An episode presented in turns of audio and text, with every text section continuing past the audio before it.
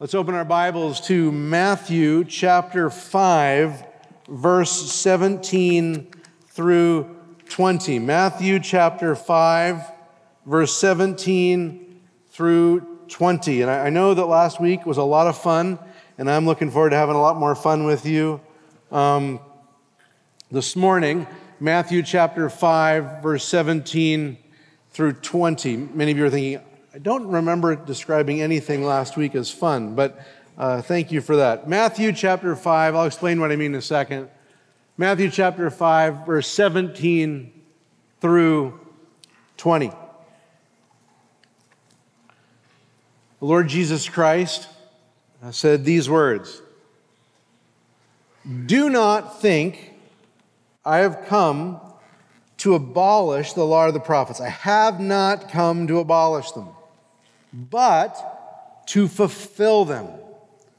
For truly I say to you, unless heaven and earth pass away, not an iota, not a dot will pass from the law until all is accomplished. Therefore, whoever relaxes one of the least of these commandments and teaches others to do the same will be called least in the kingdom of heaven, but whoever does them and teaches them will be called great in the kingdom of heaven. For I tell you that unless your righteousness exceeds that of the scribes and Pharisees, you will never enter the kingdom of heaven. This is God's word. Father, we pray that you would pour out your spirit on me to speak your word clearly and truthfully and with great joy and glory, and that you'd pour out your spirit on us to have ears that just oh, shovel in your word, and that it all would land on tender hearts. We pray that you do this in Jesus' name. Amen. Most cities uh, have a food critic. Food critic, a restaurant writer the man or woman who eats at all new restaurants in town and tells the rest of us if it's worth checking out, if it gets one star or five stars. Years ago, I read about something a little less common. I read about a guy who works for his local newspaper as the church critic. He goes around week after week and visits the local houses of worship. He also includes synagogues, but he goes around to the different places where people gather just like a restaurant critic, and uh, he enjoys what they give him. After he visits, he, write about, he writes about it and uh, rates them. Now, I'm not advising this as a potential career path for anyone here, but it is pretty interesting. I can't remember all he covers, but I imagine it was something like were they welcoming? How was the coffee? The music? The preaching? The gift bag? That guy must have an amazing mug collection. that kind of thing. Now, I imagine if that guy had come to Immanuel Baptist Church last week and he had gone around to the different members of this congregation and asked, How was that sermon? He would have gotten mixed reviews. I imagine this because I experienced this. Last week's sermon generated very polar opposite, different reactions. I actually had a guy come up to me and say, This is why I love you. For some, it was awesome, so deep, so clarifying. Will there be a sequel? For others, the opposite reaction. Eh, it was deep, deep, but, but not, not good deep. Dense, but more like fog. and the timing was off 25 minutes for what you don't think, and 10 for what you do. The great connoisseur of sermons, Christy Fullerton, thought maybe reserve, maybe reverse that. 10 minutes on what you do think the text says, 20 minutes, 5 minutes on what you do. Anyway, you get the picture. Last week's sermon generated different, often polar opposite reactions. So, how do you follow that up as a preacher? Well, I'm going to follow up last week's sermon on Matthew 5, 17 through 20, with another sermon on Matthew 5, 17 through 20. There are four other errors I didn't mention. Just kidding, just kidding. If last week's sermon left you hoping for a sequel, I want more, then maybe the new material in this week's sermon will answer some of the questions that were lingering in your mind last week. And if last week's sermon left you hoping, I hope he won't preach another one quite like that anytime soon again, well, hopefully this week's sermon will be a little more digestible, a little more applicable, and maybe even a little more beautiful. Either way, these verses deserve extra attention. These verses, Matthew 5 17 through 20, literally give us the key to how to understand the commands of the first three quarters of our Bibles.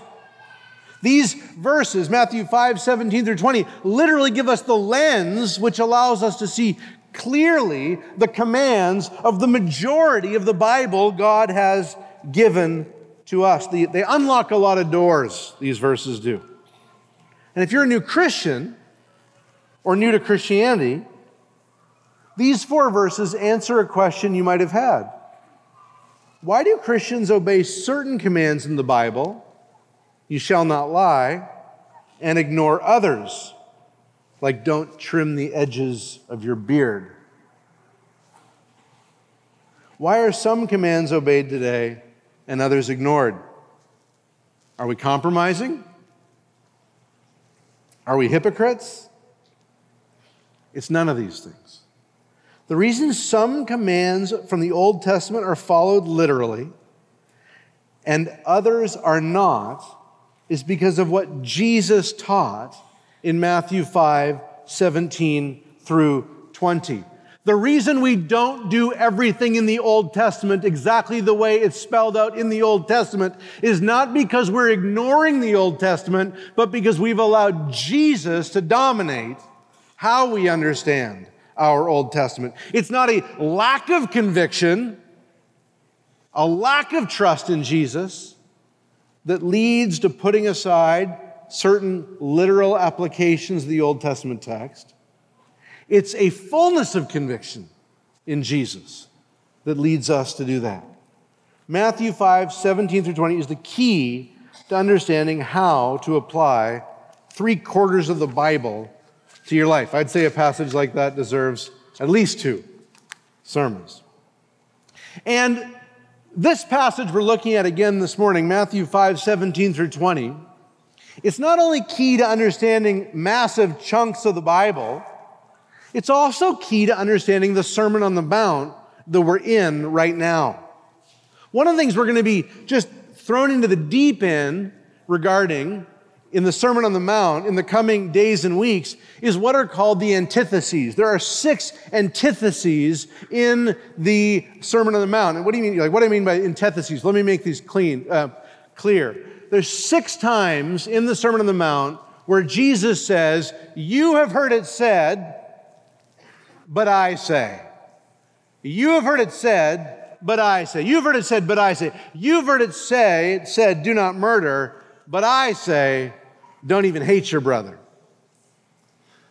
What Jesus is doing in Matthew 5 17 through 20, this passage we're in right now, is he's making sure that we do not understand any of those contrasts, any of those antitheses as him speaking one negative word about the Old Testament. You could, you could see how a person would get that, right? Here's Jesus going, You've heard it said, but I say.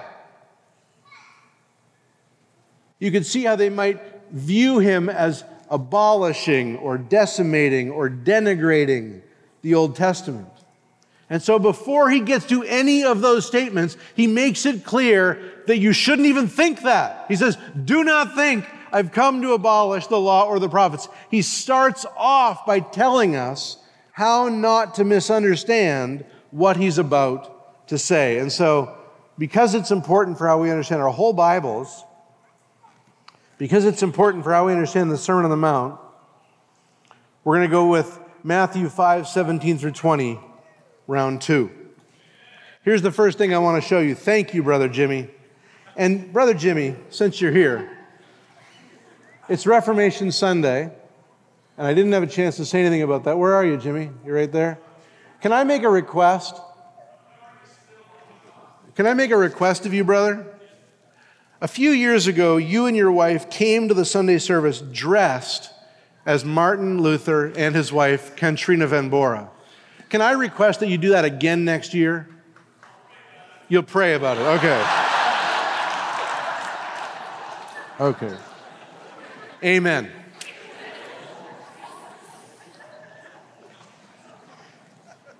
Here's the first thing I want to show you Jesus fulfills the Old Testament law. Jesus fulfills the Old Testament law.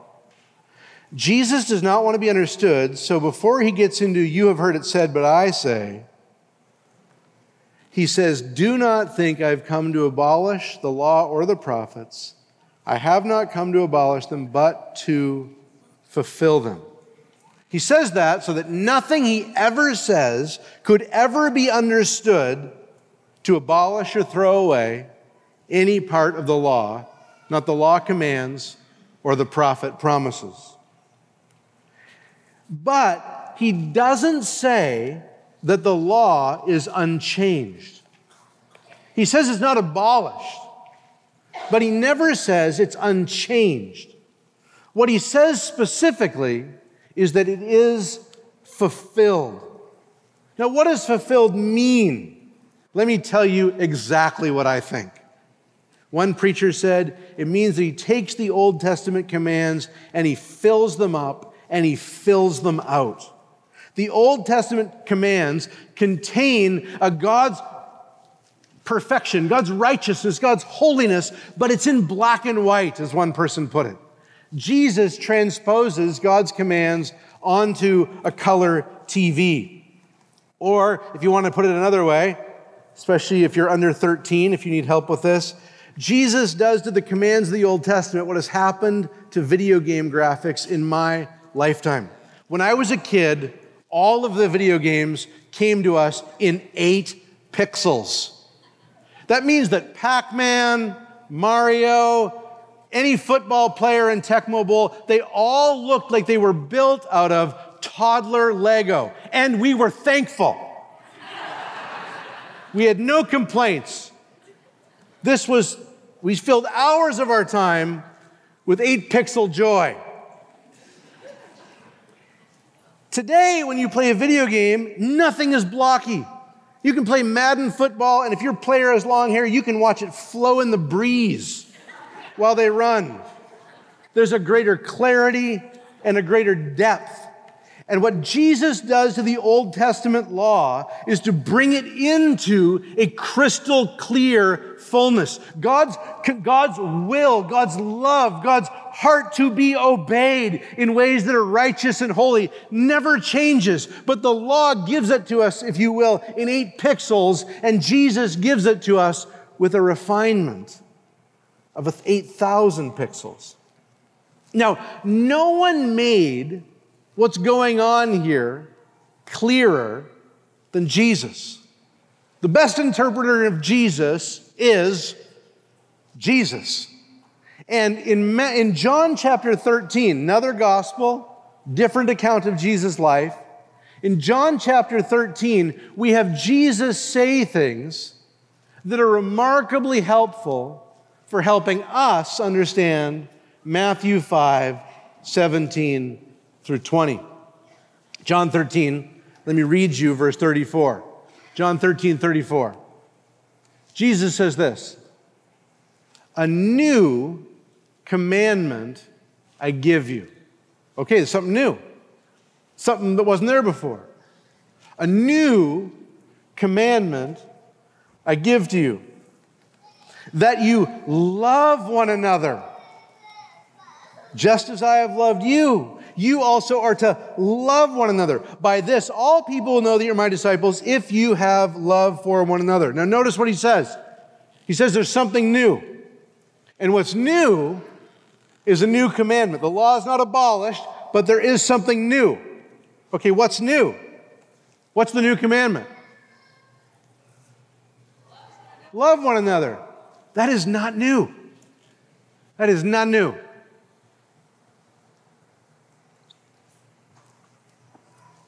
Jesus himself in Matthew chapter 22 tells us this is not new. Jesus himself in Matthew chapter 22 says, well, he's asked, Teacher, what's the greatest commandment in the law? And he said to them, You shall love the Lord your God with all your heart, soul, and your mind. This is the greatest and first commandment. And the second is, like it, you shall love your neighbor as yourself. On these two commandments depend all the law and the prophets. So love is not new. Love has been beating behind every commandment ever written by God ever throughout the whole Old Testament. There's nothing new about love. So what's Jesus doing coming along and saying, hey, I got a new commandment? Here it is. A new commandment I give you that you love one another as I have loved you. What makes the commandment new is the depth of the example of Jesus in loving others. He says it right after he's washed his disciples' feet. The Son of God, the Lord of the universe, washes toe jam and dust out of his disciples' feet and says, Here's what's new. You love each other like that. But it's more than that. Because in John 13, he's just on the edge of going to the cross, where he's going to die for people who hate him. He's going to, he's going to be spit, spit on, and while he's spit on, he's not going to rip the nails out of his hand and say, Enough of you. He's going to sacrifice himself for sinners. And that depth of love is new. It's one thing for you to love others like, like, like you love yourself, but you never loved yourself like Jesus loved others. Jesus is the standard of the new law. That's what makes the new law new. Not that it's fundamentally out of line with the Mosaic law, not like the Mosaic law zigs and now Jesus zags, but much more that the law of God has always run along tracks of holiness and righteousness. But the Mosaic law runs on those tracks like a clunky steam engine, and Jesus runs on those tracks like an electric engine that goes hundreds of miles an hour, surpassing the depth and the beauty and the clarity that we find in the Mosaic law. One last explanation. You said you just want what I think, you're getting lots of it. One last explanation. This one from the Apostle John.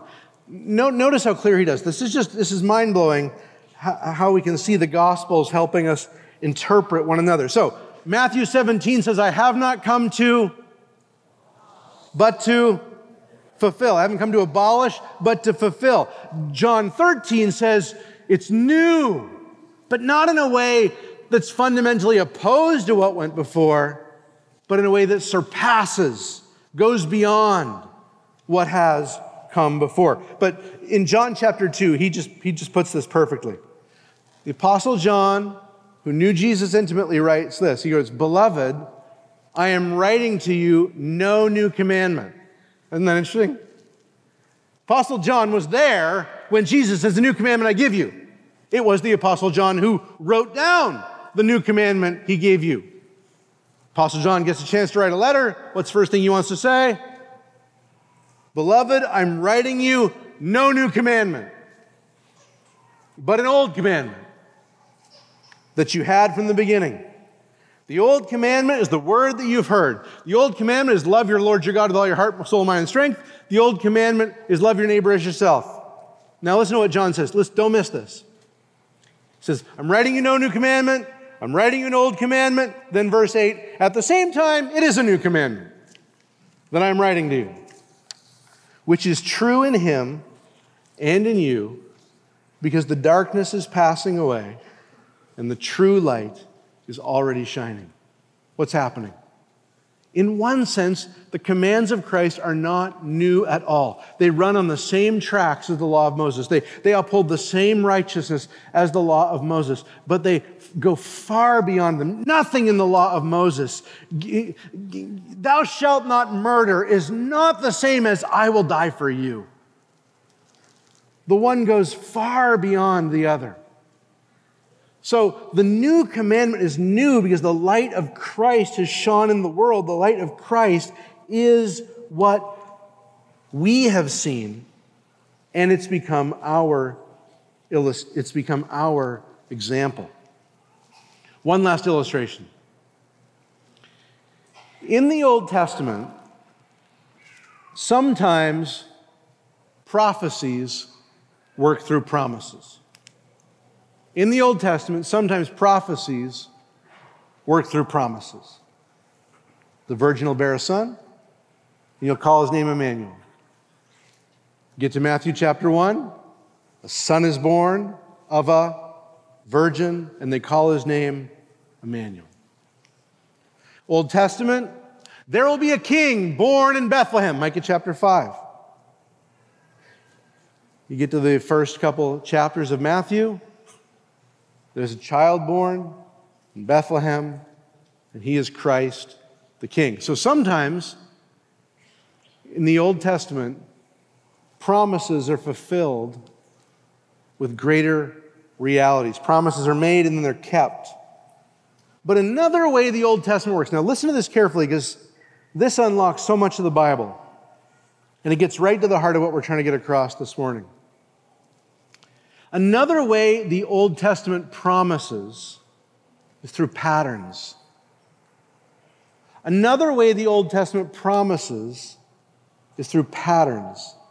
Now, I am absolutely horrible at all things scientific and mathematical, but if I go back far at the middle school, I reach that level where I have a level of understanding. I remember around grade five saying to my kids, now we're, we're coming to the end of it. You know, we're coming to the end of where I can help you in any way, shape, or form. You're on your own. From here, I'll protect you, I'll love you, but math and science are yours. But maybe you remember in middle school having to fill out mathematical patterns. Let's try it. It almost happens naturally. One, five, nine, 13, 17, 21. Good. This is patterns. Kept adding four, right? Now I'll do one for the rest of you. Two, four, six, eight. Oh, we're all winners here today. It's fantastic. The Old Testament very much works like that. Adam and Eve sin, an animal is slaughtered to cover their sinful nakedness. Abel gets accepted when he offers a blood sacrifice. The Old Testament commands that lambs be sacrificed for sin. Isaiah starts talking about a human being who's like a lamb led to the slaughter who would die for our sins. What's the next one in the pattern? It's Jesus. You see what's going on? Right at the beginning of sin, Adam and Eve are covered with a dead animal. Then you've got, you've got Abel accepted because of a blood sacrifice. Then you've got Israel allowed to enter God's presence when they offer the blood of lambs. Then you've got Isaiah saying, A man shall come who'll be a lamb. And then John the Baptist shows up on the scene, sees this guy, and says, Behold the Lamb of God who takes away the sins. The stuff's not coming out of nowhere. The Bible follows these patterns. And what I'm saying, now, being, here's the, this is the point. Here it is. If you were sitting there last week going, This is muddy, this is murky, I don't know where we are, I feel like I'm swimming in a mud puddle. Now's where you want to be. The law works the same way. the commands of the Old Testament start a pattern that ends in the commands Jesus gives. Jesus commands, if the law says two, four, six, eight, Jesus is the 10. If the law, if the law shows us in the beginning that it was wrong for Cain to murder Abel, and then the law says, thou shalt not kill. And then Jesus says, it's not just thou shalt not kill, it's don't even hate.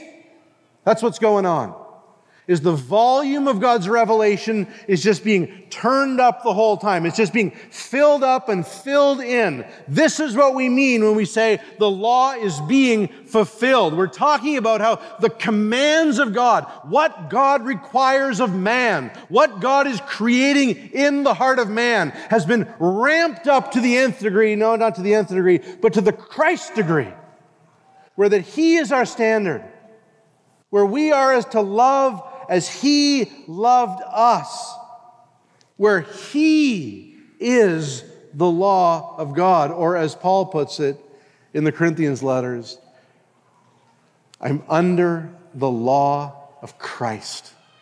That's what's going on when Jesus says he fulfills the law. Second and last point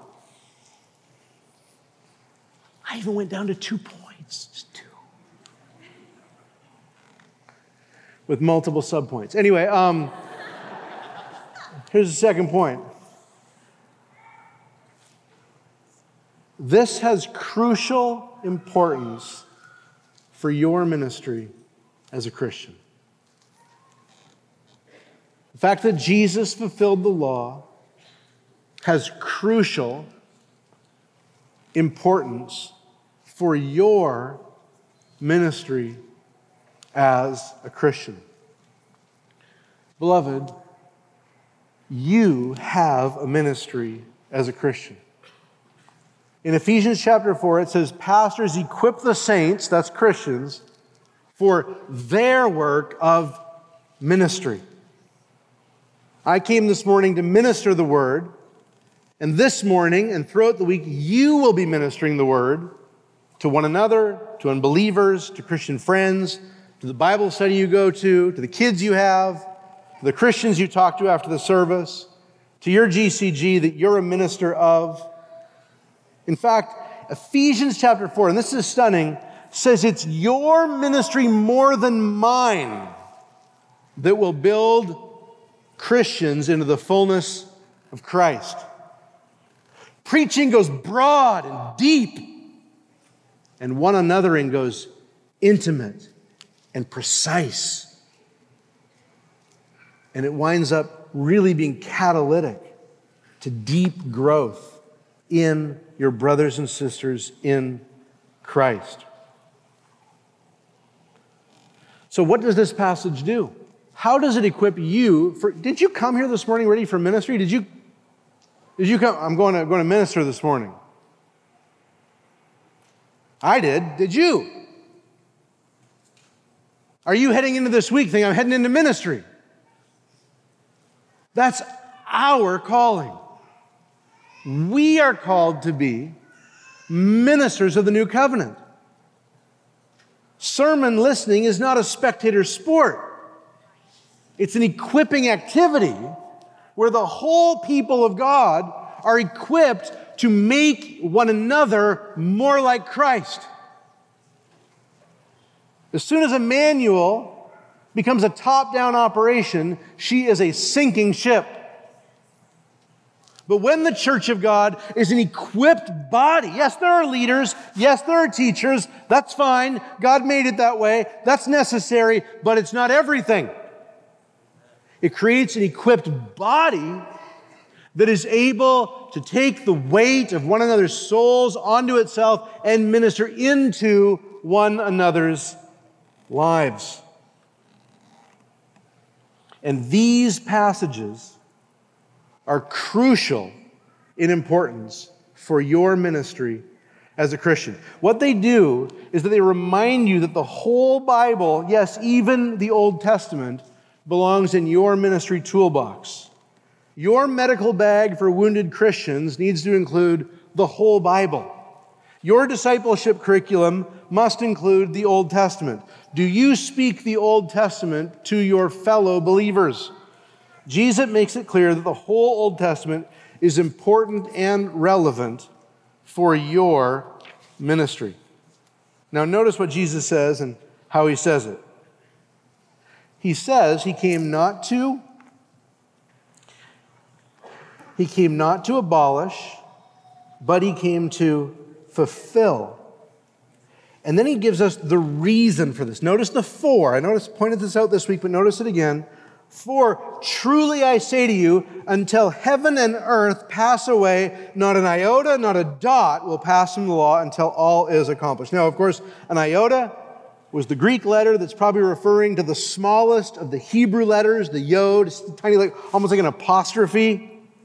And then a dot would have referred to like the barest marking, like almost the difference between, as one person put it, like an, an N and an H. If you just move that middle line, you're switching things up. And, and Jesus says, those won't be abolished. Now, I learned something this week. It's fascinating. I learned that most Bibles are written in a serif font. A serif font. And, and the serif, I need my glasses for this, is that, that little tail at the top and bottom of each letter. So if it looks like D, a little small d has a little kick out the back, or if it looks like the W just has a little extra on the sides, that little extra, that's a serif. And the reason some of you in college wrote papers that were sans serif, get a little French on you, just means sans serif, without serif. What's sans serif? It's just those letters without the, you know. If Jesus has been writing today, I think he would say, not a serif is going to be abolished from the Old Testament. Not any part of it, not anything. Now, listen to me. There is a constant temptation that comes to the church to think that we will be more relevant, more engaging, more able to connect, more with the times if we just shave the nose off the serifs. Just, just, just some of the commands, I mean. I heard of a pastor who said he preached in New York City for decades and never spoke against homosexuality once. That's awful. That's just awful. It's the idea that if you just shave a little off the edges, just, just, just, just I mean, I know it's, it's going to be offensive, but if we could just hear the, the most offensive, the, the front line offensive, just pull it back will be a little more effective. And Jesus is just eviscerating that kind of thinking. Every single portion. I'll tell you who's not afraid of the Old Testament Jesus. In fact, he regards it as his masterpiece. He wrote it, it was inspired by his spirit. And so you've got Jesus teaching that the reason he didn't come to abolish to fulfill the law is because the law is perpetually binding. Now, the next thing it says, and this is where it gets really relevant to our ministry, is that whoever, now who in this room would be included in that whoever? This whoever is everybody. Therefore, whoever relaxes one of the least of these commands. So if you just say, like, that, mean, that command is so small, right? I mean, Jesus even told us that not all the commandments in the Old Testament are equally important. He says righteousness and mercy are more important than tithing, mill, and and cumin. Dill and cumin. But, but he says, if you even just let, let the, the, the, the littlest one just relax at all, You are low man on the totem pole in the kingdom. You're the least. You're the guy who should never be picked for the team. You're least in the kingdom of God. Oh, but the irony is, we take those guys and march them to the front of evangelicalism and say, teach us how to, uh, teach us how to embrace the culture. Teach us how to engage the people who are around. No, no, no, no. Least. Not leader, least.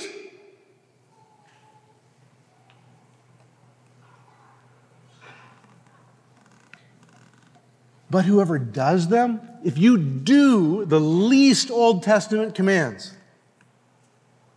and teach others to do them, you will be great. And this isn't the kind of great where you should be like, oh, I don't want to be great. I don't want to be great. This is the kind of great where you should be, yeah, that's what I, I want to be great in the kingdom of heaven. Every Christian ought to want to be great in the kingdom of heaven. Don't worry, it'll, it won't make you proud. Make you foot washing, make you die to yourself. It will not make you proud to be great in the kingdom of heaven. The kind of greatness that you're scared of, I want to be great, is actually the kind that makes you least. Okay, now this presents us with a major theological and practical problem at Immanuel Baptist Church on this Sunday morning. Jesus has not abolished any of the Old Testament commands. Jesus has fulfilled all of them. Every single one of them are binding till the end of the age. If I neglect any of them, I'm least. If I do and teach all of them, I'm great. So, what am I supposed to do? Should you call someone to be circumcised today? Should you call someone to obey the Sabbath today? Should some of you guys who are trimming the edges of your beard repent and let them grow because you want to obey Jesus today. It creates a major problem just with a hint of honesty. How do we resolve that problem? We resolve that problem by realizing that we apply the whole Old Testament law as fulfilled. That we apply the whole Old Testament law as new. And here's the good news, and I'm going to give you plenty of examples, and I'm going to sit down, and from the looks of things, the entire service is going to be over.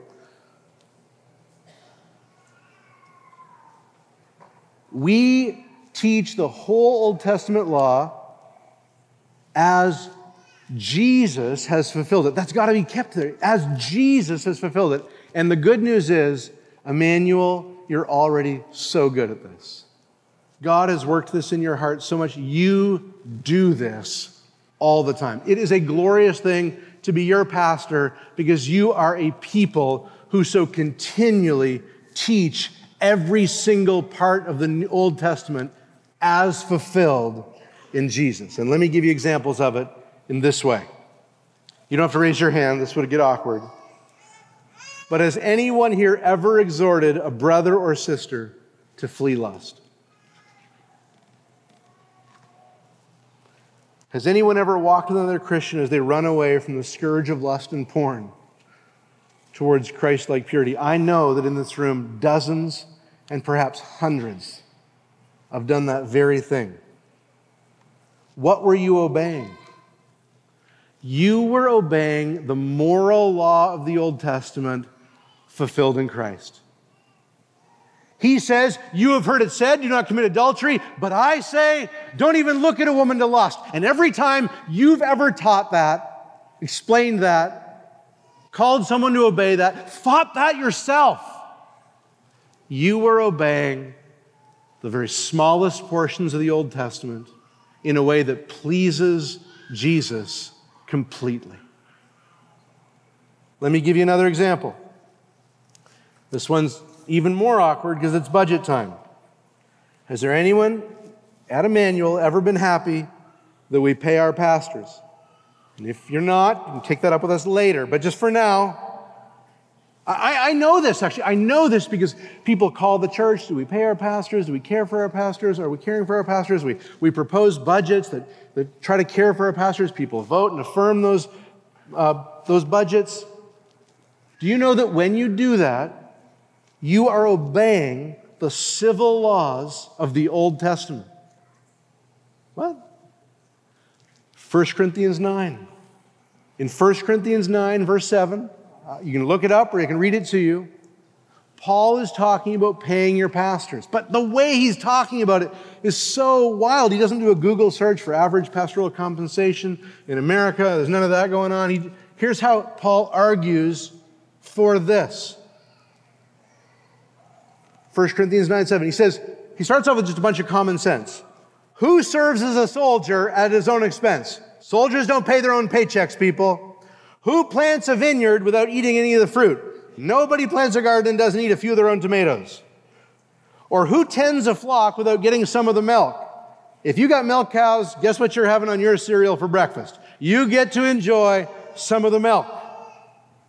And then he says this Do I say these things on human authority? These common sense illustrations I've been using, they might give you the impression I'm just saying this on human authority. But then he says this Does not the law, does not the law does not the Old Testament law of Moses say the same? For it is written in the law of Moses, you shall not muzzle an ox when it treads out the grain. In other words, oxen that are running through the, well, running, they're slogging through the fields of grain ought to be able to chomp on some wheat while they do that. Now, then Paul says this this is Paul.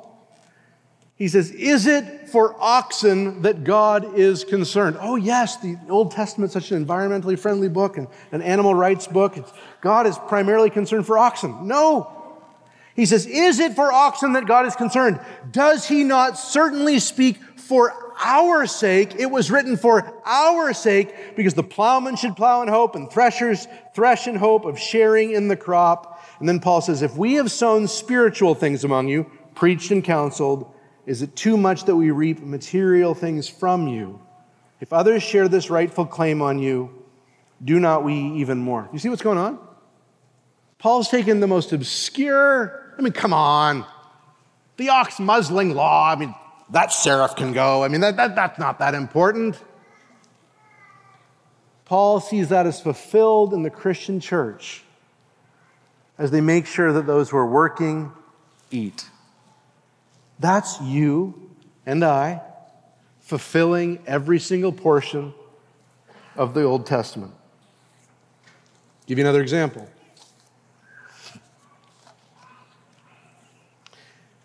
Has anyone here, you can put your hand up for this one, it won't be awkward. Has anyone here ever encouraged another Christian to give their whole lives to God? Amen. I know you have. Brother, we got to live for Jesus. Let's keep living for Jesus. Hey, in light of, you ever said to one of your kids, maybe, hey, in light of Jesus, all that Jesus has done for you, give your all to him. Any moms ever say that? Any friends said that to a backsliding Christian? What was happening there? You were fulfilling the ceremonial laws of the Old Testament. Listen to Romans 12. Listen to the language Romans 12 uses. Listen to the way Paul talks about the Christian life. I appeal to you, therefore, brothers, by the mercies of God, to present your bodies a living sacrifice, holy and acceptable to God, which is your spiritual worship. You, you see what's happening here? The moral law. Don't commit adultery. That, I mean, that's good, that's good, that's good. But it can't be everything. It goes all the way up to husbands, love your wives as Christ loved the church. The civil law. Make sure the oxen eat. Oh, that's good, that's good. But boy, there's sure an application there for pastors in the church. The ceremonial law. I mean, ultimately, the ceremonial law is fulfilled by Jesus. He's the Lamb of God that all those lambs pointed to. But we are sacrifices on God's altar. When Paul describes missions later on in the book of Romans, how do you describe it? He says, I'm getting the offering of the Gentiles ready for God. He's going to offer Gentiles to God. Do you see what's happening? Have you ever asked anyone, have you ever prayed, have you ever prayed that you'd be, you put your hand up for this one, have you ever prayed that you'd be more loving? Every, every eye closed, every, you know, everybody should have their hand up, right? I mean, who hasn't prayed that they'd be more loving? Paul says, Romans 13, owe no one anything except to love one another. For the one who loves has fulfilled the law. You love Immanuel, and there's not a jot, a tittle, an I, a cross T, a iota, there's not a serif of the law you're neglecting. Paul says, For the commandments, you shall not commit adultery, you shall not murder, you shall not steal, you shall not covet, and the other, any other commandment are summed up in this word. You shall love your neighbor as yourself. Love does no wrong to a neighbor. Listen to this again. Therefore, love is the fulfilling, fulfilling of the law. You love, and you've got it. You hit it. You did it. Bear one another's burdens, and so fulfill the law of Christ. The worst result of this sermon was you go back and say, now, now how do I apply uh, shrimp today? What do I do? You recognize that these things have spiritual realities. Pastor Donnie sent a brilliant one to me today. Why do we eat shrimp now and not practice sexual immorality? Well, because Peter had a sheet lowered down in front of him in the book of Acts with all kinds of unclean animals on it. And God said to Peter three times, Rise, Peter, kill and eat. There was no sheet with sexual immorality and homosexuality and, and adultery on it where, where, where Peter was told by God, Hey, get over it. What we're doing is we're obeying the whole Bible as the whole Bible's been presented to us by Jesus. So, Immanuel. These verses are important, but the most beautiful thing is you're already doing so many of them. Don't miss the glory in your midst. And don't forget that all of this love in our midst is a reminder that what you're participating in, this is verse 20, is a righteousness that exceeds the scribes and the Pharisees, a righteousness that assures you you will enter the kingdom of heaven. Scribes and the Pharisees, they loved all those externals. The believers love to love, to fight lust, to care for those in need. And when they do that, they have the righteousness that even surpasses the most rigorous religious leaders of Jesus' day. Well, let's pray, and then maybe we could just sing one song. Lord, I think it's too late to take the Lord's Supper. Let me pray. Father, we pray to you, thank you for giving us a fulfilled law. Lord, it's convicting to think we're supposed to love like you. Help us to love like you. Help us to teach others to love like you. And help us to enjoy the comfort from knowing we don't need to do, we don't need to check every box of the commands of the Old Testament. We need to obey them all as fulfilled in you. We pray this in Jesus' name. Amen.